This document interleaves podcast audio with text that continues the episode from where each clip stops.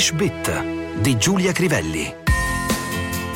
Dry. Goldman weighs jobs call as fears of recession rise and deals dry up.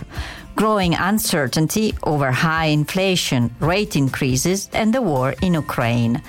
Goldman valuta un taglio netto di posti di lavoro, visti i pericoli di recessione e il calo delle operazioni. Cresce l'incertezza per un aumento dell'inflazione e dei tassi di interesse e per la guerra in Ucraina. Tra le molte banche ad annunciare misure drastiche, questa settimana c'è stata Goldman Sachs, come riportato in prima pagina da Financial Times.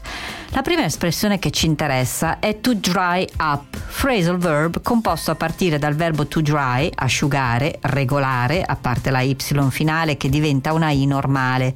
To dry, dried, dried. Con l'aggiunta della particella up, il significato diventa quasi sempre figurato.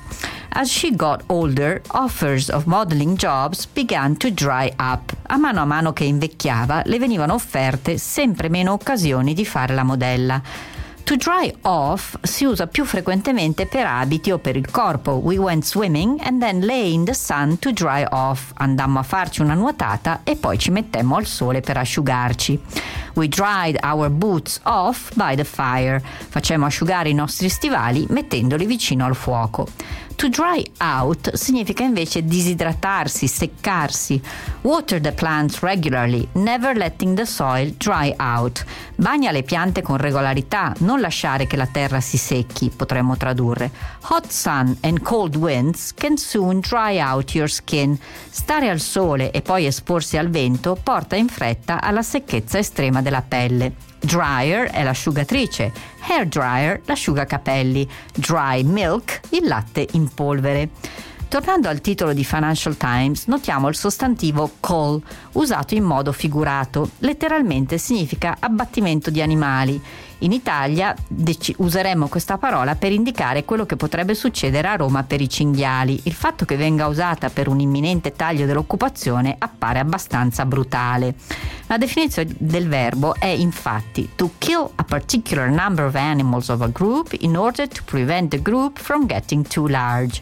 Uccidere un certo numero di animali appartenenti a un certo gruppo con l'obiettivo di evitare che il gruppo diventi troppo grande. Sempre dal titolo del quotidiano britannico notiamo infine as, che può essere preposizione, avverbio, come nel nostro caso, o congiunzione. They were dressed as clowns, erano tutti vestiti da clown. She does not play as well as her sister, non suona bene come sua sorella, diremmo in italiano. I have not known him as long as you, non lo conosco da tanto tempo come invece è per te.